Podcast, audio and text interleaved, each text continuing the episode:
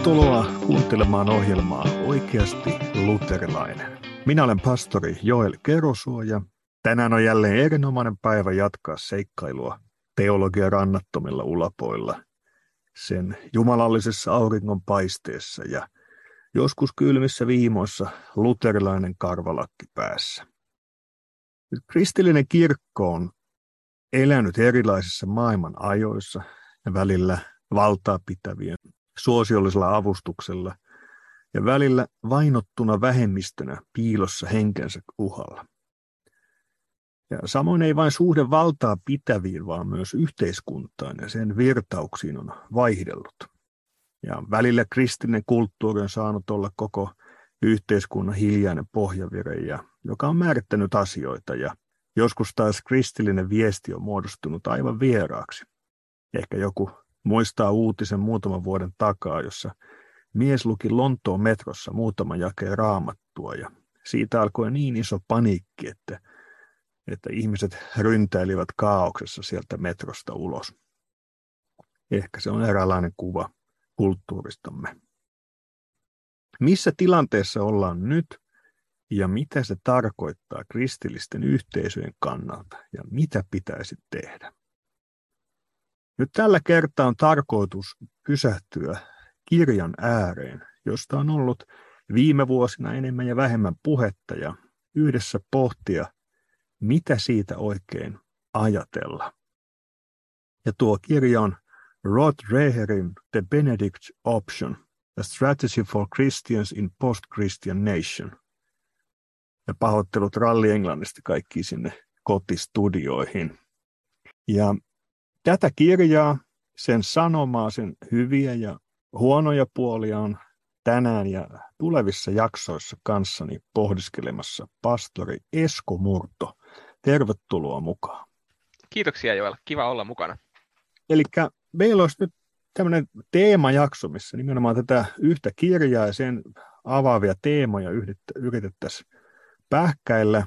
Ja ehkä alkuun voisi vois kysyä ihan ylipäänsä, että mistä ihmeestä siis on kysymys? Mikä tuo ihmeellinen kirjan nimi oli, mikä äsken mainittiin, ja miksi sitä on kiinnostavaa lähestyä vai onko? niin sehän riippuu täysin lukiessa, että onko se kiinnostavaa vai ei. Siis tämä Benedict Option tuli, tämä taisi olla 2017, kun tämä tuli. Ja se oli ainakin amerikkalaisessa kristillisyydessä. Mä olin siihen aikaan, mä olin tota Kanadassa kuitenkin opettaja, niin vähän ehkä olin enemmän kartalla, mitä siellä tapahtuu. Niin se oli semmoinen, jos ei nyt mikään sensaatio ehkä, mutta kuitenkin oli varmaan aika monen ihmisen huulilla. Rod Dreher, tämä kirjoittaja, on siis journalisti. Hän ei ole teologi eikä pappi, vaan hän on journalisti. Ja sinne se on tehnyt ihan pitkää uraa kyllä. Ja hän on niin kuin avoimesti kristitty ja myös konservatiivi, mutta ei sillä tämähän nyt täysin mielipidekysymys, mun mielestä aika sellainen fiksu konservatiivi, että katsoo asioita hyvin monelta kantilta. Tämä ei ole sillä niin kuin fanaattisesti mihinkään suuntaan kallellaan, mutta hän on siis myös kristitty. Dreher kai on muistaakseni sillä että se alkuperäinen tausta oli baptistiseurakunnassa. Sitten hän, hän tota, kääntyi roomalaiskatoliseksi kai käsittääkseni hengellisistä syistä, ää, mutta sitten nämä roomalaiskatolisen kirkon nämä lapsien sekaantumisskandaalit, mitä oli, niin siis hän itse teki niiden parissa aika paljon myös niin journalistisesti, joita jo ennen kuin ne iskeytyi sitten niin kuin tällä tota, yleisen tietoisuuteen, että se oli niin kuin aika paljon tekee sitä tutkivaa journalismia niissä.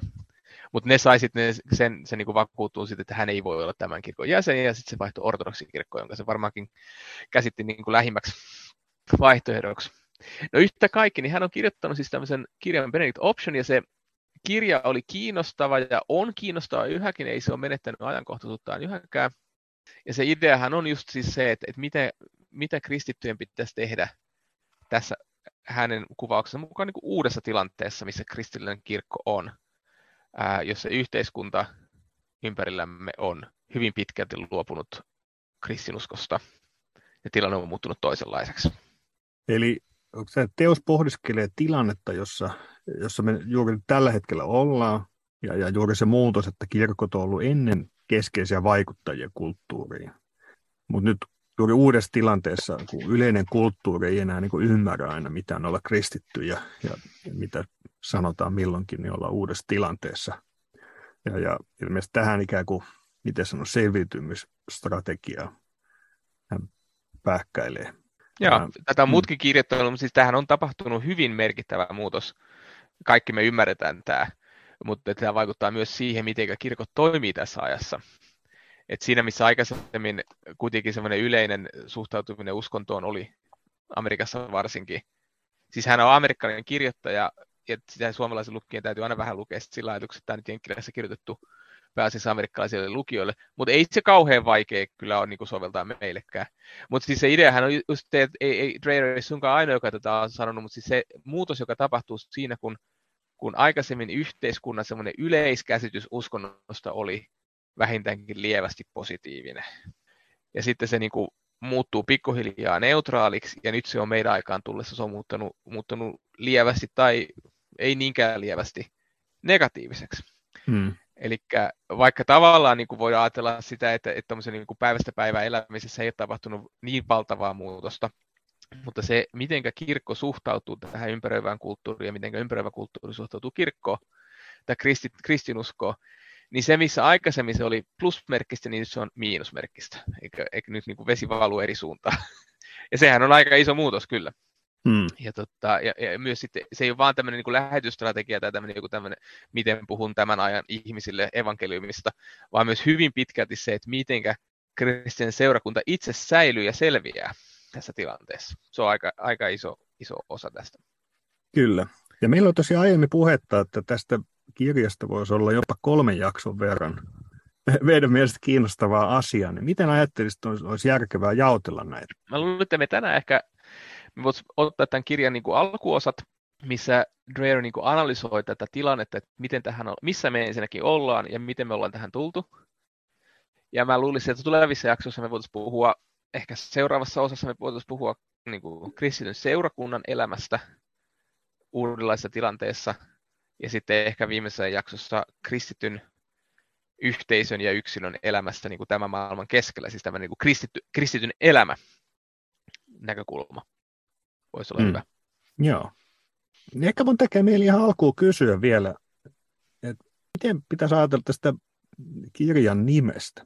Siis voiko että meidän kuuntelijoille jossakin, että sanotaan, että jos otetaan niin benediktiininen vaihtoehto, niin mä en tiedä, minkälaisia mielikuvia siitä missäkin syntyy. Siis voi olla, että jossakin menee niin kuin luterilaiset karvalakit syvemmälle päähän tai semmoinen luterilaiset suippakorvat sieltä rupeaa nousemaan. Nyt aika tarkkana, että mitä sieltä tulee. Se, se mielen maisema ei ole välttämättä ihan voiko sanoa pelkästään au, niin Benediktiinimunkkeihin niin, tai luostarilaitokseen, siihen, kyllä. että Benedikt viittaa. Mm. Niin, niin jota, voisiko tästä lähteä kiinni, että mites, miksi ihmeessä kirjan nimi on tällainen ja mitä siitä ajatellaan? Joo. No tota, siis tämä ei ole mikään tällainen niin kuin, äh, luostarilaitoksen ylistysohjelma. Tosin kyllä niin kuin, voidaan sanoa, että, että Dreyerillä on, äh, on paljon niin kuin, teemoja, mitä se vetää, että hän ei ole siis itse mikään munkki, eikä, eikä tällainen, mutta hän on toki tätä kirjaa varten, journalistin tavoin hän haastattelee ihmisiä. Ja yksi yksi lähtökohta oli, että tätä kirjaa varten se tapas ilmeisesti jotain benediktiineja ja haastatteli niitä ja kysyi, että millä lailla te elätte tätä teidän luostarielämää ja mitä niin kuin siinä on semmoisia semmoisia peruspilareita. Ja näistähän sitten niin journalistin jälkeen hän ottaa joitain teemoja, joita hän niin kuin tuo lukijallensa ja varmaan ne kulkee jonkun filterin lävitse siis sillä että otetaan semmoisia teemoja, mitä hän ajatteli, että ne on niin kuin hyödyllisiä. Ei vain joidenkin munkkien, vaan siis yleisesti kristittyjen, kaikki, kaikkien kristittyjen kaikkialla niin kuin hyödyntää. Ja nehän on hyvin sillä niin kuin voisi sanoa, että yleisluontoisia, niin kuin joku tyyli vieraanvaraisuus. Se on niin kuin Benedikti-säännön yksi, omina, yksi piirre on se, että luostarin pitää tarjota vaikkapa nyt niin kuin vieras, vierassia matkalaisille. Niin sitten siitä voidaan ottaa tämmöinen niin yleinen tota, niin kuin vieraanvaraisuuden kutsu, tai kutsu vieraanvaraisuuteen. Niin voidaan sanoa ehkä niin tällä protestantisena tai luterilaisena lukijana, tässä ei tarvitse sillä niin kuin hermostua, että tässä on nyt joku kauhean niin kuin monastinen tai tämmöinen luostarillinen ajatus, että tämä, vaan se on niin kuin, sieltä otetaan niin hyviä teemoja. Varmasti olisi voinut olla joku muukin, mutta, mutta, tota, mutta ihan mun mielestä tavallaan toimiva, että ne teemat, mitä hän nostaa esille, on sellaisia niin kuin yleisesti kristityöelämään liittyviä. Ja, ja tota, se Benediktus, sehän tulee tähän niin kuin, tämän, tämän historian tavallaan niin kuin analogisen rinnastuksen kautta, että hän niin kuin peilaa, peilaa meidän nykyhetkeämme siihen tilanteeseen, missä Benediktus Nursialainen toimi. Ja nyt kun tämä mainittiin, niin ehkä tämä kannattaa saman tien nyt aukasta, että mistä, mistä oli siis kyse. Siis nyt katsotaan sinne niin kuin Rooman imperiumin ihan niin kuin loppulukuihin. Ja siihen aikaan, kun siis kristinusko on jo levinnyt ja tullut valtauskonnoksi Roomassa, ja sehän oli valtauskonto Roomassa niin kuin pitkälti toista sataa vuotta, tai parisataa vuotta ainakin, ennen kuin äh, Rooma romahti. Siis mehän kristittynä me usein ajatellaan, että Rooman imperiumi jo, jo se oli niitä pakanoita, jotka vainos, vainos kristittyjä, mutta lopussahan se ei ollut näin, vaan se oli päinvastoin, se oli niin, että, että Rooma oli kristillinen Rooma.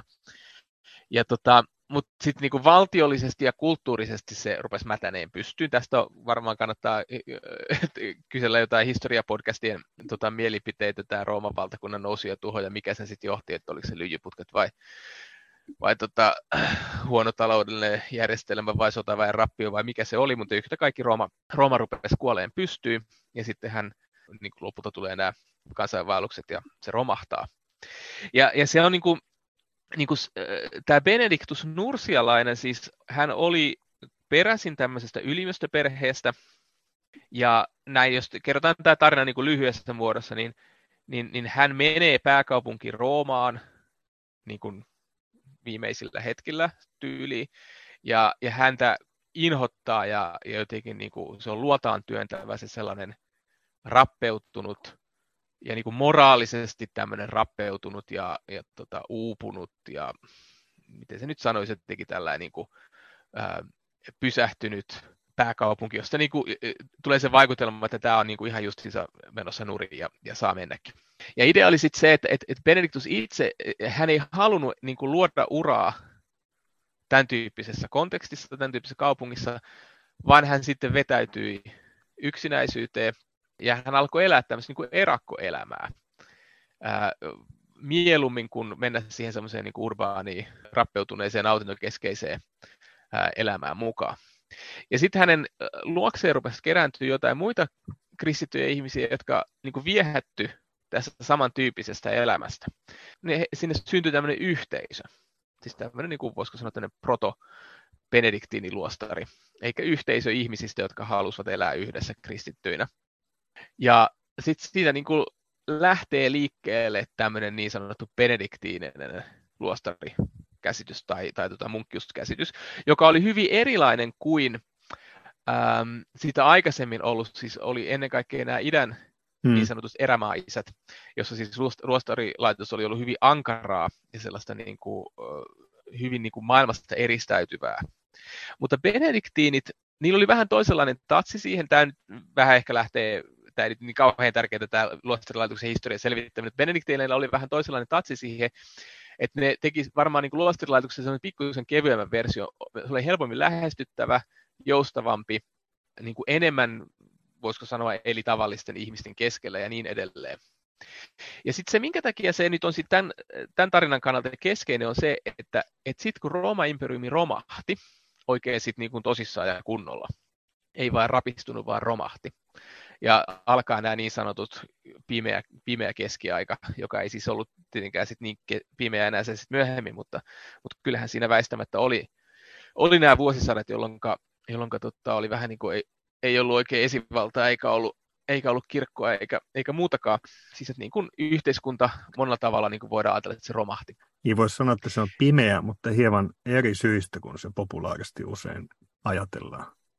Niin, niin, ja voisi sanoa, että se ei kestänyt niin pitkälle se pimeys kuin mitä luullaan. Mm. Mutta siis joka tapauksessa niin kuin varhaiskeskiaika onhan se aika karua ollut. Mutta, mutta siis se idea olisi se, että et, et benediktiiniluostarit, ne toimisivat semmoisena tavallaan, voisiko sanoa tämmöisenä niin kuin, niin kuin säilytyskammioina, jossa kristinusko säilyi ja paljon myös sitä niin kuin antiikin sivistyksessä säilyi, mitä Rooma-aikana oli, oli kerätty ja hankittu siis ihan, ihan käsikirjoitusten ja tapojen ja tiedon ja opetuksen muodossa. Eli silloin kun näytti ainakin siltä, että hetkeksi aikaa kristinuskon liekki sammuu Euroopasta, niin luostarilaitos oli sellainen, missä se pysyi niin kuin rauhattomina aikoina käynnissä. Eli siellä munkit yhä opetti raamattua ja ja tota, isien kirjoituksia kopioitiin ja niin edelleen. Ja se, mitä tämä Dreher lainaa tässä, kuka tämä nyt olikaan, tai oliko tämä Alistair McIntyre vai kuka, joka totesi jotenkin siihen malliin, että, että kristin uskon säilymisen kannalta keskeistä oli noina tuossa ajanjaksossa se, että Benediktus ja muut ymmärsivät, että kristinusko voi säilyä, vaikka Rooman imperiumi ei säilyisikään. Mm. Ja tämä ei ollut kaikille niin kuin itsestään selvä, vaan ajateltiin, oltiin tavallaan jo menty siihen mukaan siihen, että Rooma on kristillinen Rooma. Tämä on niin kuin ainoa konteksti, missä kirkko voi elää ja menestyä. Jos Rooma menee nurin, niin sitten kaikki on menetetty. Mutta benediktiinit niin tajus se jotenkin riittävän ajoissa kuitenkin hoksas sen jutun, että, että Rooma tulee romahtamaan, mutta kristinusko voi sitä huolimatta säilyä. Hmm, tämä on hirveän mielenkiintoinen juuri tämä kysymys. Tässä on, uskomme, että kolme jakson verran kiinnostavia teemoja, mutta yhtenä kiinnostavana teemana, joka on tässäkin ohjelmasarjassa tasaisesti pompsahtelee esiin tämä kristittyjen juuri suhde valtio ja yhteiskuntaa. Ja ikään kuin miten rakennetaan vaikka identiteettiä tai miten on sitten että just haastavissa tilanteissa, että roikutaanko kiinni mieluummin kirkon tuntomerkeissä vai, vai vaikka yhteiskunnallisessa asemassa tai on eri puolella juuri tämä niin kuin ajatus siitä, että vaikka voiko olla kirkko ilman Rooman valtion tukea, tai voiko meillä luterilaisella puolella, voiko olla elävää luterilaisuutta ilman valtion kirkkosysteemiä, niin se voi olla niin kuin mm. helppo sanoa, mutta se ikään kuin, ikään kuin aidosti ymmärtää, ei luterilaisuus tarvitse välttämättä mitään valtiokirkkosysteemiä, niin se, on, se voi olla iso hyppy, jos on vuosisato eletty sillä tavalla, ikään kuin se olisi näin. Mm. Ja sehän niin kuin, tavallaan voisi sanoa, että Benediktus, siinäkään kysymys ei ole siitä, että niillä tulee joku tämmöinen ajatus, että, että valtio on paha ja meidän täytyy nyt päästä siitä eroon.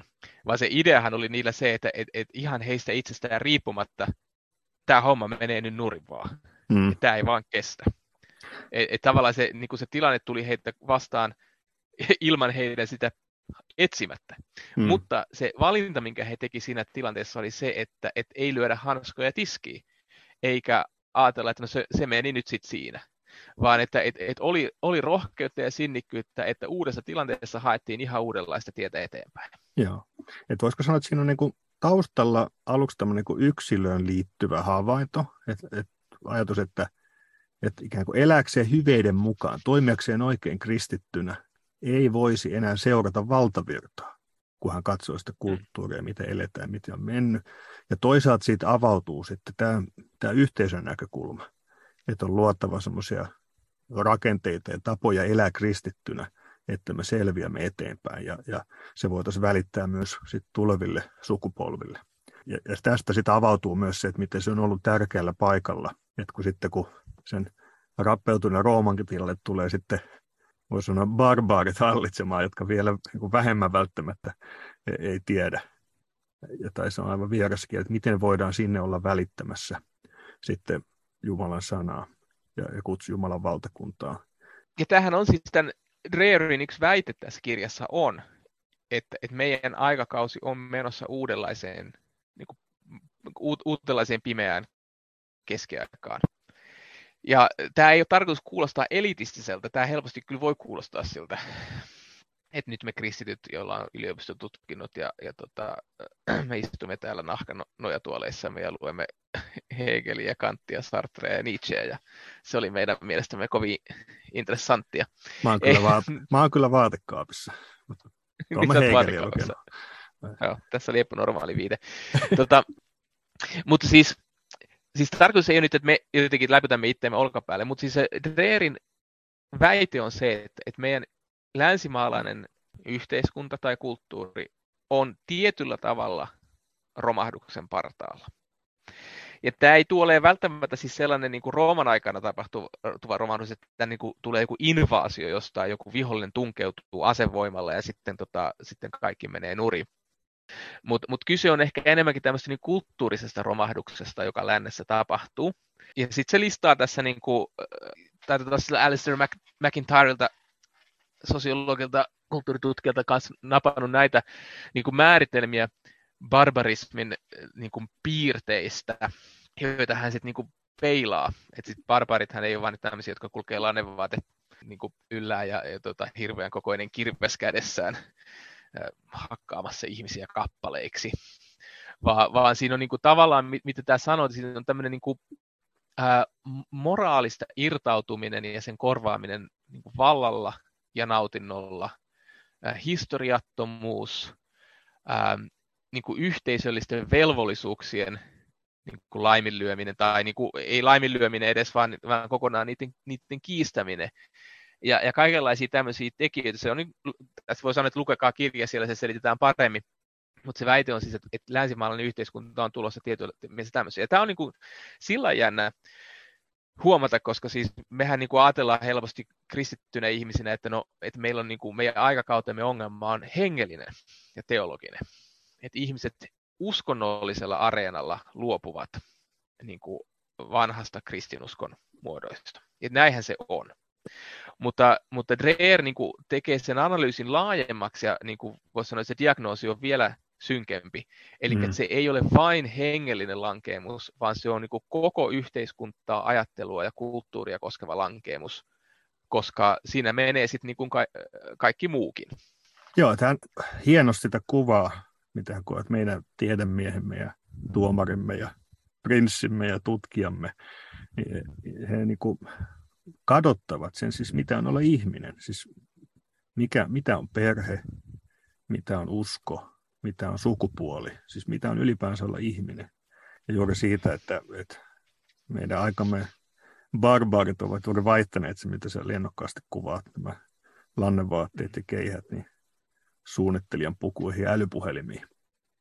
Niin, se on niin kuin hyvin niin kuin koulutettuja ja oivaltavia ja osaavia, mutta kuitenkin kulttuurisesti jotenkin mm alikehittyneitä, tai niin kuin, ei edes alikehittyneitä, vaan voisi sanoa, että niin kuin viisi veisaa, että se, niin kuin, se on se whatever, ei kiinnosta. Ja tämä, niin kuin, tokihan tämä on sillä lailla niin kytköksissä tähän hengelliseen, ja tässä niin kuin, aika monet tämmöiset kulttuurin tutkijat on niin kuin sanoneet, että, et, ja se esiintyy tässä Dreerin kirjassa myöskin, että et, et siis kulttuurin ydin on aina kultus, siis kultti. Eli se, mitenkä uskotaan, miten yhteisö harjoittaa uskontoa, niin on aivan keskeisen tärkeä sen kulttuurin kivijalka. Ja jos, jos uskonto häviää, niin, niin se kulttuuri ei voi kauaa niin kuin jatkaa. Et siellä on pakko joku muu, muunlainen kulttuurillinen ja kivijalka löytyy, tai sitten kulttuuri romahtaa.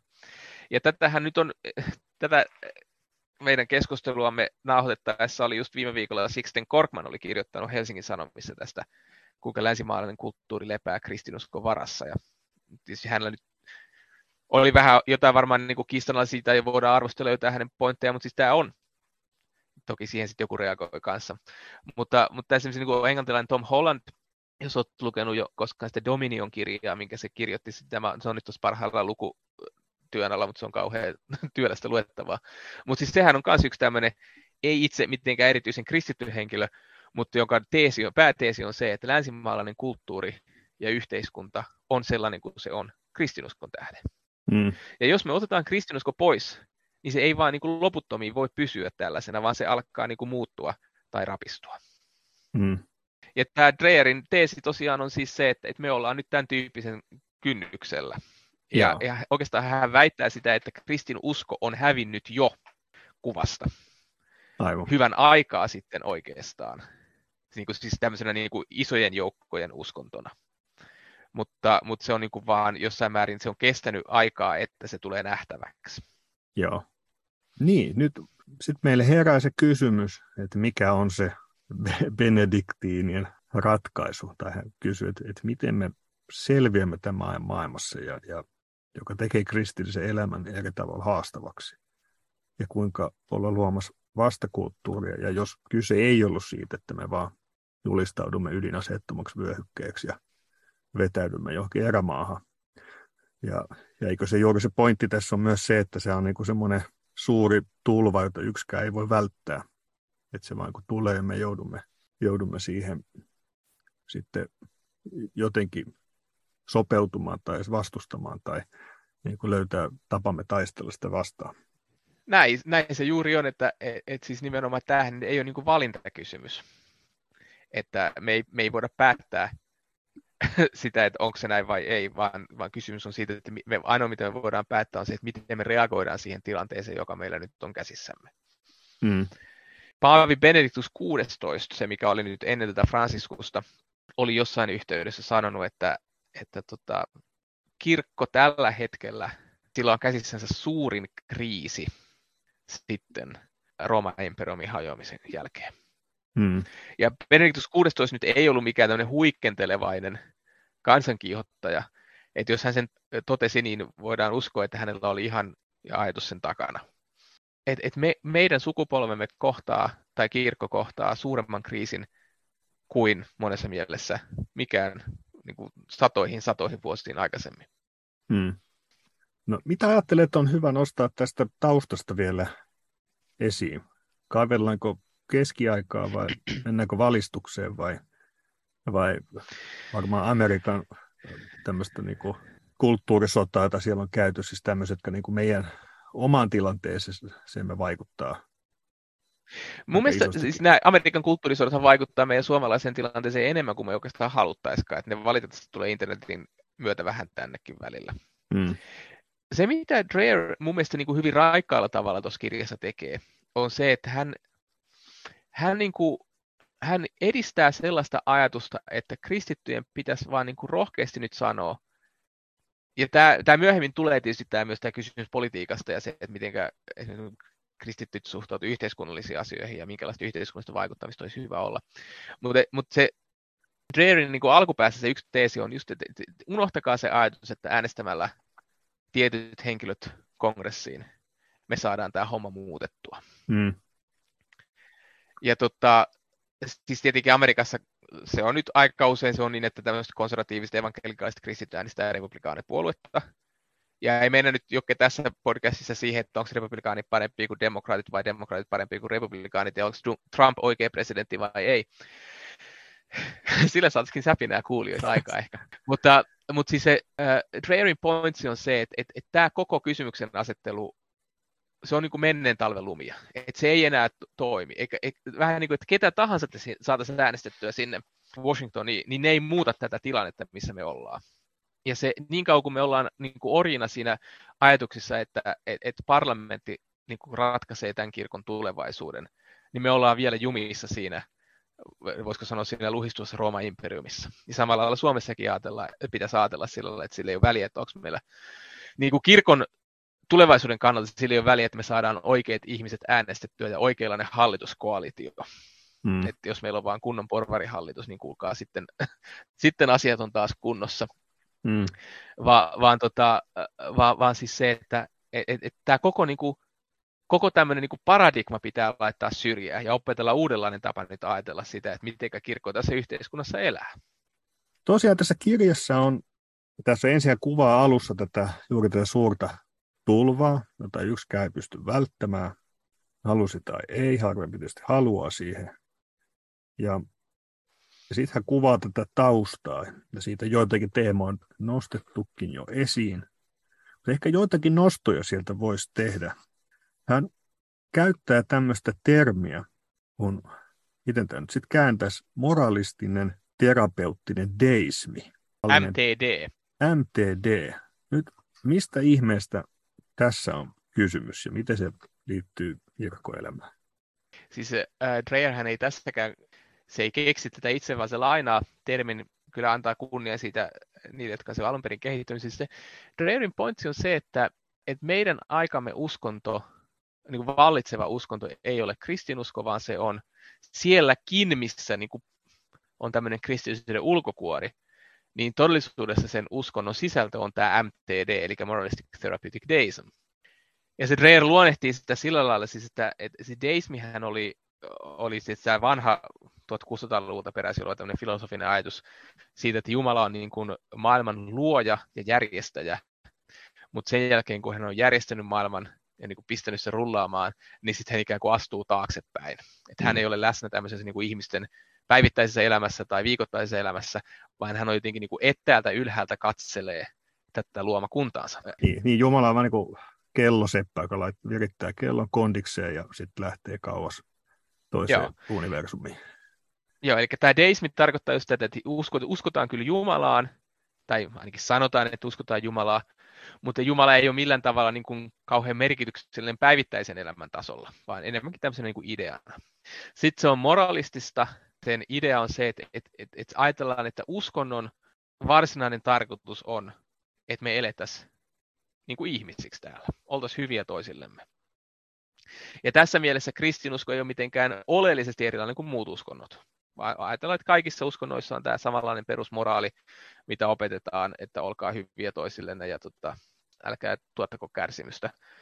Niin, niin tämä on niin kuin, tämä, tämä on siis niin uskonnon peruskova ydin on se, että et, et tehdään hyvää toisillemme. Ja sitten terapeuttinen, tämä, tämä ei viittaa niin, niin psykoterapiaa, vaan tämä viittaa siihen, että siihen ajatukseen, että, että, että ihmisen elämän tarkoituksena on onnellisuus. The purpose of life is to be happy. Ja uskonto, niin kuin, uskonnon arvo on siinä, että se voi auttaa ihmistä olemaan onnellinen, eikä se on tämmöinen niin terapeuttinen väline. Mm. Että uskonto voi auttaa ihmisiä onnellisuuden tavoittelemisessa ja onnellisuuden niin kuin saavuttamisessa. Ja Jumalakin jotenkin tavallaan kiertyy mukaan tähän onnellisuuden tavoittelemisen projektiin sillä lailla, että, että sit jos, jos elämässä tulee huolia ja ahdistuksia, niin sitten voi rukoilla Jumalaa, ja sitten hän ehkä auttaa jollain tavalla, tai asiat niin rupeaa menee paremmin. Mutta se on semmoista niin idea on se, että, että, että, että se, mitä meiltä, mitä meiltä vaaditaan, on se, että, että me ollaan hyviä toisillemme, ja se, mitä me vaadimme elämältä ja vähän Jumalaltakin on se, että meillä on hyvä olla täällä itsellämme, me, me ollaan niin kuin onnellisia. Niin tämä on mm. niin kuin tämä, tämä uskonnon idea. Ja tämä Dreher sanoo, tämä on vallitseva uskonto Yhdysvalloissa. Ei kristinusko, vaan moralistinen terapeuttinen deismi, jopa siellä, missä ihmiset kokoontuu ää, niin kuin näennäisesti kristillisen niin kuin, termistön alla. Joo. Joo, ja tällähän on niin sitten monenlaiset pitkät aatehistorialliset taustat myös, ja ja juuri se, voisiko sanoa, karuus tulee siinä, että, että juuri, että se ei ole vain tämmöinen kuin kulttuurin virtaus, vaan nimenomaan läpi kristillisen kirkon. Ja, ja tässä mm. sitten kun vaikka omaa tutkimustyötäkin, niin sitten vaikka 1800-luvun teologian ja filosofian tämmöisissä aatevirtauksissa, niin tämä on se keskeinen, voisiko sanoa perintö, mikä sieltä tulee, että kristillisen uskon sisältö ja se, mihin ikään kuin katsotaan, niin se alkaa kääntyä Jumalan armosta ja hänen, hänen lahjoittamistaan välineistä, puhuttu sana- ja sakramenteista, niin tähän eettiseen toteuttamiseen. Ja siihen juuri tulee tämmöinen tietty tämmöinen tämä on deistinen ajatus tästä kuilusta, että Jumala on kaukana, Jumala ei ole enää mm. kohdattavissa. Ja, ja se, mikä on merkityksellistä, että miten me täällä nyt eletään. Mm. Ja siitä rupeaa katoa sitten, että Jumala on todellisesti läsnä näissä välineissä ja se, se kirkon elämä ja julistus alkaa, alkaa muuttua. Ja, tästä on sitten voi todeta, että paljon myöhemminkin semmoisessakin, missä ikään kuin puhtaaksi viljelystä, tämmöisestä ajattelusta sanoudutaan irti, niin vaikuttaa paljon tätä ajattelua. Ja siinä juuri tämän niin kuin, se, voisiko no vaikeus tulee Muodostus siinä, että, että kun osittain puhutaan ihan oikeita asioita, vaikka Raamattu puhuu paljon tietynlaista vaeltamisesta ja hyvän tekemistä ja rakastamisesta ja näin, mutta jos se irtautuu siitä kristiuskon julistuksen ja kun sanoman kokonaisuudesta, niin ne on taas niin kuin, vähän tämmöinen niin hulluksi tulleita kristillisiä hyveitä, mm. kadottaa siis yksi, perustansa. Jos me katsotaan tämmöistä, niin kuin, jos me tehdään niin kuin diagnoosia tai tämmöistä niin ruumiinavausta sille, että missä tämä tulee, niin sitten Dreher sijoittaa tämän niin kuin kriisin alkupisteen oikeastaan, tai tämmöisen, niin kuin, voisi sanoa, että, huonot siemenet kylvetään jo niin kuin sydän keskiajalla. Nyt tämä filosofiaa diggaileville kuulijoille mä ehkä kiinnostaa. No Dreher tekee tämmöisen niin kuin aika, se tekee sen aika, aika nopean niin kuin, ja hyvin yleisluontoisen tämmöisen matkan läpi vuosisatojen länsimaisen ajattelun historiassa. Mutta se pointsi niin kuin on se, että, että tämä nominalismi, jota nykyään kaikkien pitää vihata, niin tota, ää, nominalismissahan tehdään tavallaan sellainen niin kuin askel, että ruvetaan niin kuin, ja, ja siitä, sitten niin kuin lähtee liikkeelle se prosessi, missä niin kuin luottu todellisuus meidän ympärillämme, havaittava, koettava maailma meidän ympärillämme, niin se irrotetaan jotenkin käsitteellisesti Jumalasta.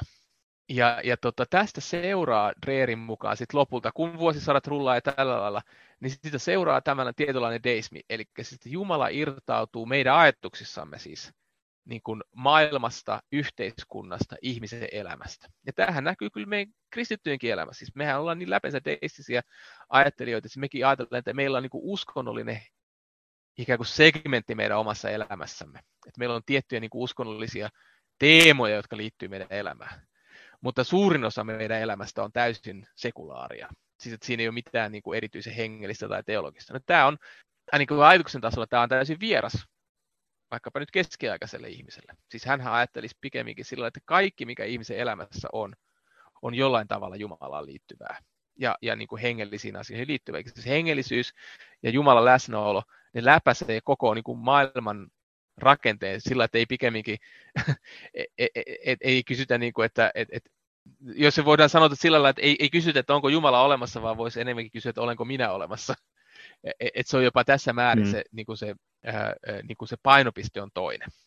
Joo. Ja sitten kun se Dreert kelaa sinne sen tuhat vuotta eteenpäin tänne meidän päivään, niin sitten tässä on tosiaankin on se, että me, me niin kuin koetaan maailma, jossa ei ole minkäänlaista hengellistä merkitystä missään muissa asioissa kuin korkeintaan ehkä sellaisissa, jotka me erikseen nimetään hengellisiksi asioiksi. Ja tämä tuottaa ihmisille kärsimystä ja myös rapauttaa kulttuuria. Joo. Tämä on ihan mielenkiintoinen tämä teema. Mä osaa vielä sanoa, että onko se tämä nominalismi-kysymys niin suhteessa tähän kirjan kokonaisuuteen, eli miten sivupolku, mutta, mutta joskus on tullut tämä ajatus myös niin kuin luterilaisuuden ja nominalismin suhteesta, mistä ainakin itseni on ollut, ollut niin kuin hyvin hankala saada kiinni, koska, koska ei, niin kuin luterilaiset isät ole mitenkään sitä suoraan seurannut. Ja toisaalta kun lukee vaikka sitten katekismuksia ja se perinteinen luteran lähestymistapa, niin se on niin kuin hyvin mun mielestä, voisiko sanoa tämmöinen realistinen ajattelu siis siinä, että kiittää kiitos Jumalalle erilaisista asioista ja kiitos mm. kylän, kylän miehistäkin. Ja, tota, että, että tavallaan se koko, koko elämä ikään kuin kutsuu ottaa se Jumalan lahjana ja maailmana. Mm. Niin, Näin, mä, mä tämä on varmaan tämä on joku oma podcastinsa aihe, tämä Luther ja nominalismi ja sillä mutta mä, mä luulen, että siinä ollaan vähän väärän syltytehtaan äärellä. Mm.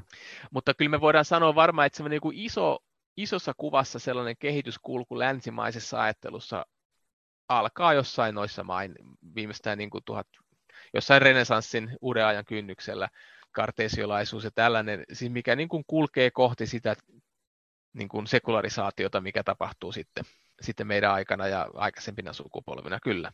Se, että osataanko me löytää historiasta joku yksi ajattelija tai joku yksi ismi, mm. jota me voitaisiin syyttää, että tässä lähti kaikki nyt niin kuin väärille raiteille. Niin mä en tiedä, onko se kauhean mielekästä. Mm. Se ehkä voisi, voi jotain niin kuin intellektuaalista pohdiskelijaa kiinnostaa, että löydettäisikö tällainen, mutta tietysti se nyt ei ole yhtään niin kuin, auta tämän asian ratkaisemista, koska ei me voida toisaalta myöskään hypätä aikakoneeseen ja matkustaa takaisin mielessämme johonkin keskiaikaisen ihmisen todellisuuteen, vaikka mm. haluaisimmekin. Ja tämä on ehkä se, kans mikä, mikä Dre tavallaan kuvaa ihan hyvin siinä, että, siis, että että et keskiaikaiselle ihmiselle se, että Jumala ja hengellisyys on läsnä kaikessa, ei ollut uskon kysymys, vaan se oli koettu todellisuus. Mm. Eikä siis todellisuus oli sellainen. Niin se, sen takia me ei voida nyt vaan päättää, että hei mä haluaisin nyt ajatella tällä tavalla. Eli Treher kuvaa tätä taustaa ja, ja, ja kun se alkaa sitten murtumaan, se perusta siellä ja, ja siihen liittyvät myös sitten tämmöinen, missä on elämän järjestykset, että mikä on oikein ja mikä on väärin. Ja kun kulttuurissa alkaa enemmän poistumaan näitä, että sinun ei tule tekemään näin, että siitä se on, se on syntiä tai väärin tai siitä koituu sinulle pahaa, niin se alkaa sitten, alkaa sitten muuttumaan. Ja, ja nyt me ollaan kulttuurissa tilanteessa, että ei niin, etteikö ihminen olisi tehnyt pahuuksia kautta aikansa, mutta sitten se on, on ero, että miten tunnistetaanko ne aina oikeaksi tai vääräksi. Tai onko mm. joku asia ollut sellainen, että sitä on joskus, joskus hävetty, mm. vaikka oltaisikin tehty. Ja tämä on ehkä just mikä meidänkin tarkastelijoina tai tämmöisinä valittajina pitää ymmärtää, että tämä muutos läpi vuosisatoja, miten me ollaan tähän tilanteeseen tultu, niin tämä muutos ei ole ollut yksinomaan moraalinen rappio, vaan se on ollut nimenomaan maailmankuvan muuttuminen, josta mm. sitten seuraa ehkä se, että ihmiset alkaa kaataa tämmöisiä vanhastaan tabuina pidettyjä asioita ja alkaa käyttäytyä vastuuttomilla tavoilla. Mutta se maailmankuvan muutos on se isompi muutos kuin pelkästään se, että nyt jotkut oli tuhmia. Hmm. Mutta nyt on katsottu tätä taustaa ja nyt meidän pitäisi sitten yrittää hahmotella, että miten me oikein täällä selvitään, miten, miten mennään eteenpäin. Ei ruveta rakentamaan luostarin muureja edelleenkään, mutta että haluan elää kristittynä maailman keskellä ja rakentaa myös kristillisiä yhteisöjä. Ja olisiko se niin, että sitä me tarkastellaan seuraavalla kerralla lisää? Joo, tämä voidaan sanoa, että kyllä me niitä muureja rakennetaan, mutta niissä on myös ovet. Mä luulen, että se on ehkä, voisi vois sanoa, että se on yksi tämmöinen niin Benedict Optioni ehkä tavallaan teema, mikä voi ottaa sitä mukaan. Ja ihan, mun mielestä tässä on paljon käytännön järkeä. Siis nyt unohdetaan nyt se monastisuus sinänsä, mutta siis, että, että rakennetaan siis terveitä muureja ja niissä on ovet. Eli voidaan tulla sisään ja voidaan kulkea ulos, että ne ei ole vankiloita eikä tämmöisiä eristyssellejä. Mutta myös, että, että kristitty kirkko ja kristitty koti, niin terveellä tavalla ja tervehdyttävällä tavalla myös tekee sitä rajankäyntiä ympäröivää maailmaa. Siis kun puhutaan aina, että, että pitää olla mahdollisimman matala kynnys, ihmiset ei koskaan pysähdy ajattelemaan, että miksi kynnyksiä yleensä on. Mm. Miettikääpäs, miksi kynnyksiä on. Niillä on tarkoitus. Ja, ja samalla tavalla kirkossa kuuluu olla, olla tota tiettyjä juttuja, mutta se ei ole niin kuin, tavallaan tätä, voisi sanoa, että tätä Benedict Optionia vähän niin kuin arvosteltiin, koska sitä ajateltiin, että tämä on tämmöinen niin bunkkeri, bunkkeri teema, että mennään mm. maan alle ja tota, laitetaan ovet kiinni perästä ja laitetaan ikkunat kiinni ja, ja tota, ollaan vaan siellä keskenämme. Ja se ei missään tapauksessa ole sitä. Idea on se, että, että tämä on se keino, jolla kristinusko myös voi yhä säilyä niin kuin vaikuttavana voimana tässä meidän maailmassa ja toteuttaa Herran lähetyskäskyä. Mutta sen pitää jotain muuttaa kyllä. Hmm. Hienoa. Elikkä, Näistä puhutaan lisää. Ei ton suure edelleenkään, mutta, mutta innokkaasti jatkamme tätä tutkailua. Lämmi kiitos Esko, että pääsit vieraaksi ja näissä teemoissa jatkamme seuraavalla Kiitoksia. kerralla. Siihen saakka. Moi moi!